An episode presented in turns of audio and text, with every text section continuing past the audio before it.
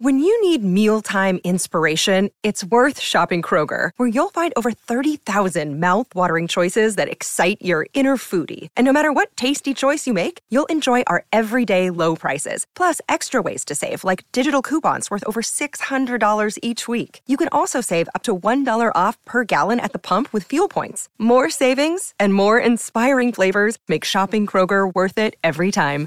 Kroger, fresh for everyone. Fuel restrictions apply. Hello,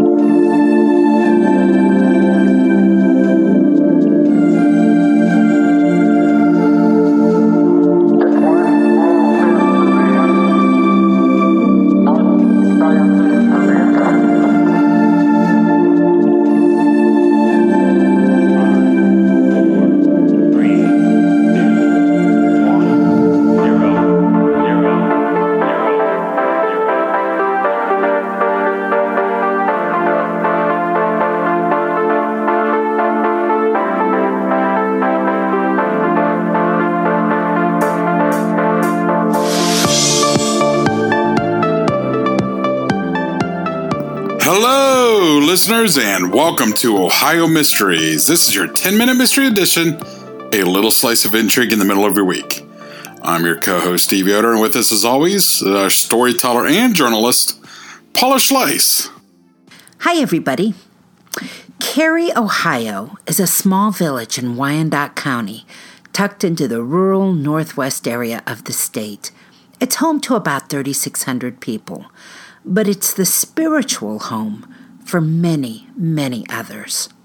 For nearly a 150 years, pilgrims from all over this part of the country have traveled to Carey to ask that their prayers be answered, specifically at the Basilica and National Shrine of Our Lady of Consolation on Clay Street. It was here in 1875 where Catholics completed construction of a tiny white church with a shrine devoted to the Mother of Christ. And they witnessed an opening day miracle that immediately started attracting the faithful. First, the shrine's construction had actually started a few years earlier by Father Edward Vatman, pastor of St. Michael's in nearby Findlay. But the effort ran out of money, and for several years the uncompleted site languished as a local eyesore. Then another area priest, Father Joseph Gloden, he was head of St. Nicholas in the hamlet of Frenchtown, about seven miles away. He picked up the mantle and got the job done. He named the new church our Lady of Consolation. And this is really interesting.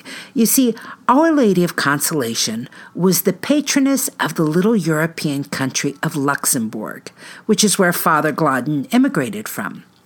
Back in the 1600s, the entire country of Luxembourg prayed to Mary to help them get through an epidemic of bubonic plague. And when they felt those prayers helped, they started a new devotion called Our Lady of Consolation. That devotion flourished in Europe for hundreds of years before it jumped the Atlantic and took root for the first time over here in that little church in Carey, Ohio. Now, upon its completion in 1875, Father Joseph acquired a statue of Mary that was the exact replica of the one in the Cathedral of Luxembourg. It was made of oak, showed Mary holding her toddler son, Jesus, and was made in such a fashion that it could be adorned with gowns and crowns for both figures. This is when the first miracle happened. On May the 24th of that year, 1875, the congregation arranged for a seven mile long procession to take the oak statue from St. Nicholas in Frenchtown to the new church in Carey. More than a thousand people were part of this march, and it featured 20 maidens dressed in black with white veils carrying the sacred statue. During the march, the sky grew dark and ominous clouds gathered. Thunder rumbled. It was pretty clear a torrential downpour was in the offing, and the multitude was just about to scatter when Father Gloden exclaimed, Let the procession proceed. There is no danger. Just then, the clouds parted enough to cause this narrow alley of sunlight to shine on the procession. There were a thousand witnesses who swore the sky to the right and the sky to the left remained dark and were soon pouring with rain, but that the procession's path weaved right between them, and not a drop of rain touched the statue or anyone connected with the event. Father Gladden wrote of that day Scarcely had we entered the church with the statue when all of a sudden the rain poured down like a cloudburst. Well, as the word of all of this traveled, people started coming to see the statue. They arrived by horse and carriage. They arrived by train. I found newspaper articles in 1896 that called the little shrine in Carey the United States' only pilgrimage church at the time and that Pope Leo recognized it as special, that it had been touched by the hand of God, and he sent some gifts in recognition of its unique role in the United States. Today, pilgrims arrive by car and charter buses via State Route 23. A green and white sign on the highway points out the ramp, and a mile of road through farmland and residential neighborhoods leads you to the holy site. Now, as then, they come from states away to ask Mary to put in a good word for them with God, to cure ailments, conquer addictions, conceive a child, or keep a loved one safe. Ohio has more than a dozen Catholic shrines that are devoted to Mary, but the one in Carey has become a genuine tourist attraction. You might wince at the word tourist because this is a holy place, but there is definitely a fair share of people who stop by here just to enjoy the history, the beauty of the architecture, and the warm stories of people who say their lives changed after a visit here. Perhaps the most moving feature at the church are the display cases filled with testimonials. Often, the thankful leave behind items that hint at the private struggles for which they sought help. A reporter from the Columbus Dispatch a few years ago noted some of them. their cabinets filled with pill bottles, cigarette packs, beer cans, an empty bottle of Old Crow bourbon.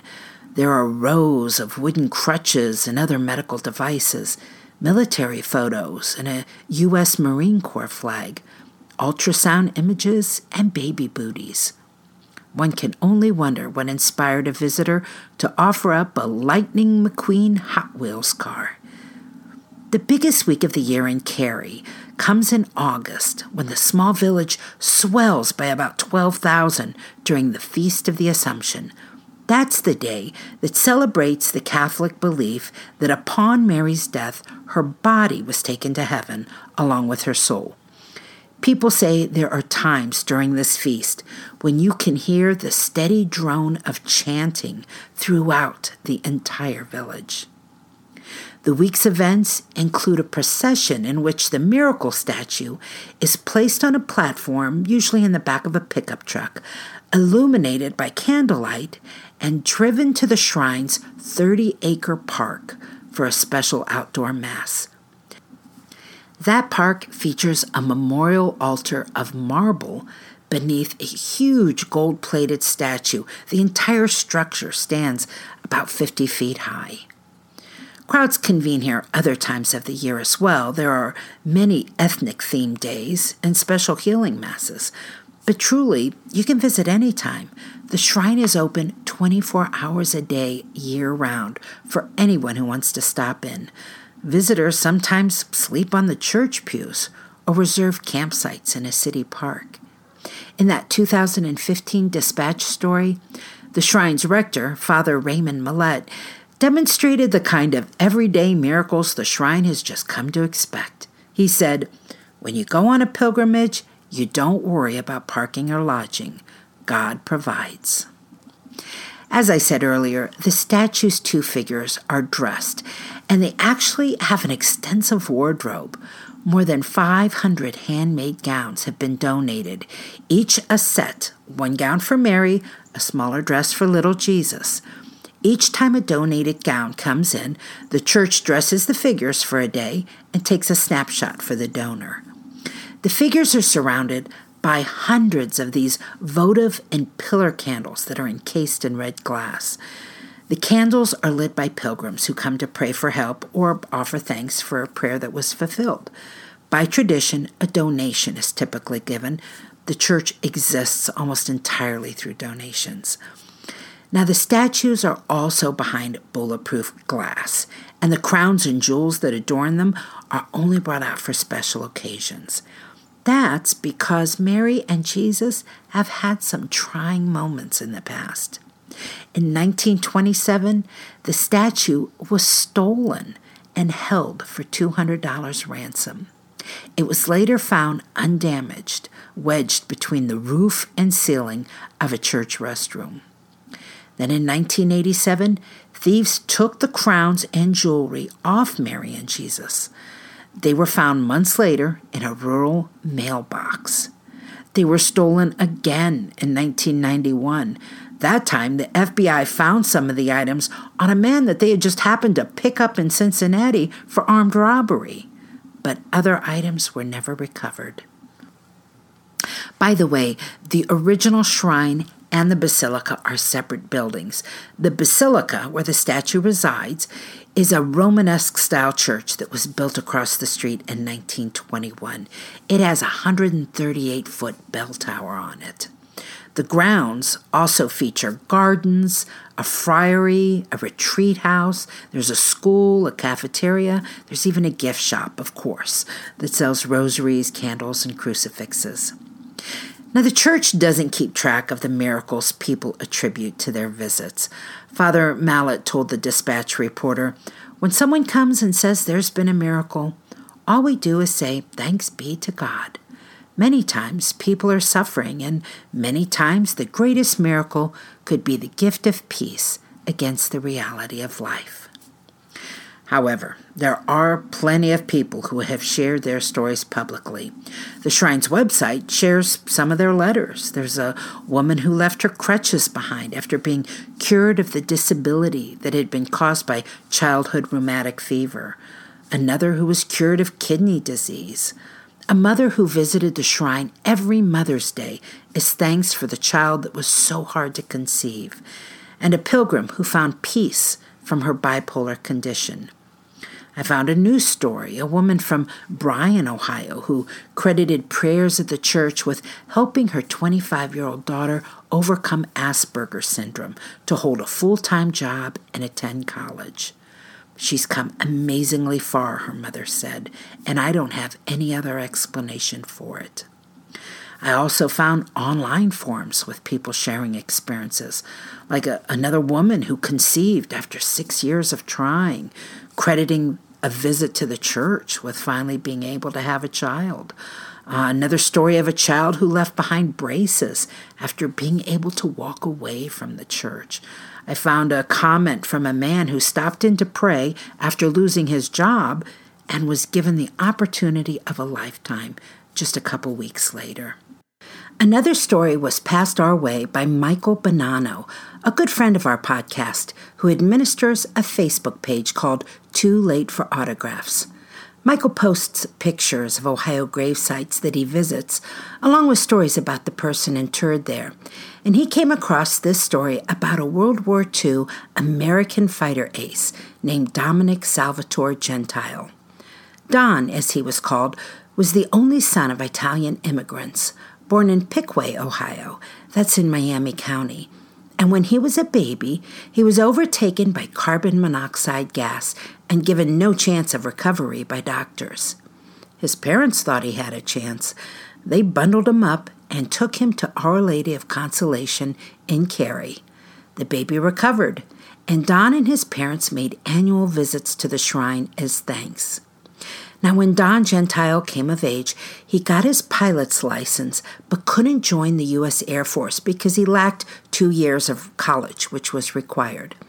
The Royal Air Force in Canada wasn't so picky, and they took him on and sent him to London in 1941.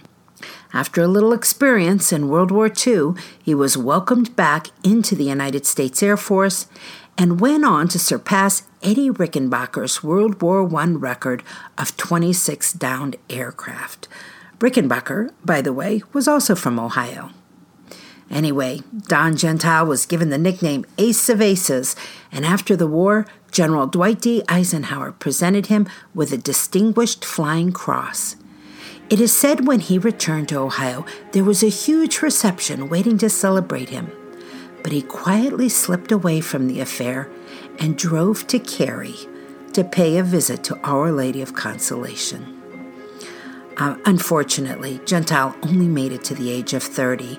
He became a test pilot at Wright Field in Dayton, and he died in the crash of a jet trainer while testing near Andrews Air Force Base in Maryland. Now, the church has its own website, olcshrine.com, and a calendar outlining special masses and events in August. Since that's a very busy month, be sure to check that out if you plan to visit anytime soon.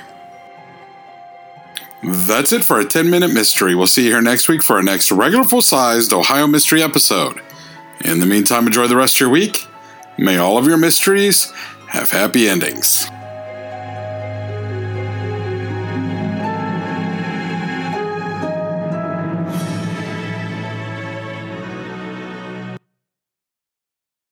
I'm Richard Syrett. Join me on Strange Planet for in depth conversations with the world's top paranormal investigators, alien abductees, Bigfoot trackers, monster hunters, time travelers, alternative archaeologists, remote viewers, and more. As I was on the way to Area 51, I was stopping on the side of the road and just taking measurements. And I found this one spot where time slowed down by a fraction of a second. It's not supposed to do that from the two big categories animal mutilations and human abductions. You have to conclude that genetic material is being harvested. Well, I reached for a rifle and uh, I, I, turned and looked, and it was it was already moving away, and it was descending the bluff. Uh, there's no way any human could have went down it. It was probably a 75 degree angle straight down, almost.